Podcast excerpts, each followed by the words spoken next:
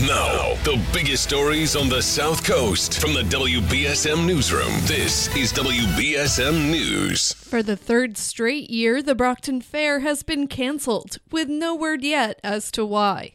The Brockton Fair has run for 145 seasons, from 1874 through 2019, but it stopped in 2020 and 2021 due to COVID restrictions. On its website, the fair posted recently that there would be no 2022 event either, but offered no explanation. Requests for comment from fair organizers have gone unanswered. The Brockton Fair usually starts in late June and is a signature event for the area, and even had its legendary Soak the Blow clown, Kenny Dickman, featured in the short documentary Dunk Tank Clowns. It's the only one of the big three for this area of Massachusetts that won't be back for 2022. The Barnstable County Fair is scheduled for July 18th through 24th at its East Falmouth Fairgrounds, while the Marshfield Fair is set for August 19th through 28th. And the Big E will take place September 16th through October 2nd up in Springfield. Two people were rescued from a car submerged in a Dartmouth lake late Friday night after the vehicle went off the road. Dartmouth police said officers arrived just before 11 p.m. to see a 2016 Ford Focus in six to seven feet of water in Lake Noquochoke.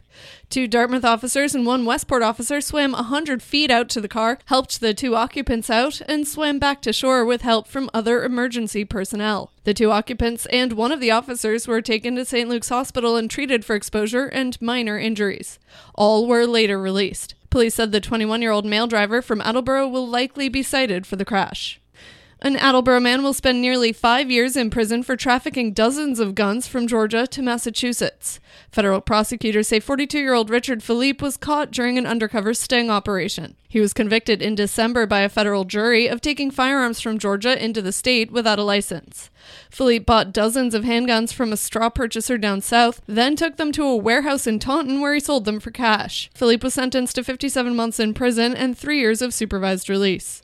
In sports, the Bruins head to St. Louis tomorrow night to visit the Blues after clinching a playoff spot over the weekend. And the Celtics will take on the Brooklyn Nets once more in Game 2 on Wednesday after a one point victory yesterday. Now for a look at your local forecast from ABC6. Partly sunny conditions outside this afternoon. Temperatures today in the mid 50s. This evening, those clouds continue to thicken up and rain starts to move into the area. Winds also begin to pick up overnight. We have wind gusts coming in over 40 miles per hour in spots with heavy rain expected. We start tomorrow morning with some rain showers. We continue to see windy conditions through the day as we gradually start to dry out. From the ABC6 Weather Center, I'm meteorologist Chelsea Priest on New Bedford's News Talk Station 1420 WBSM. I'm Kate Robinson. Robinson for WBSM News. Stay up to date with New Bedford's News Talk Station, 1420 WBSM, and get breaking news alerts and podcasts with the WBSM app.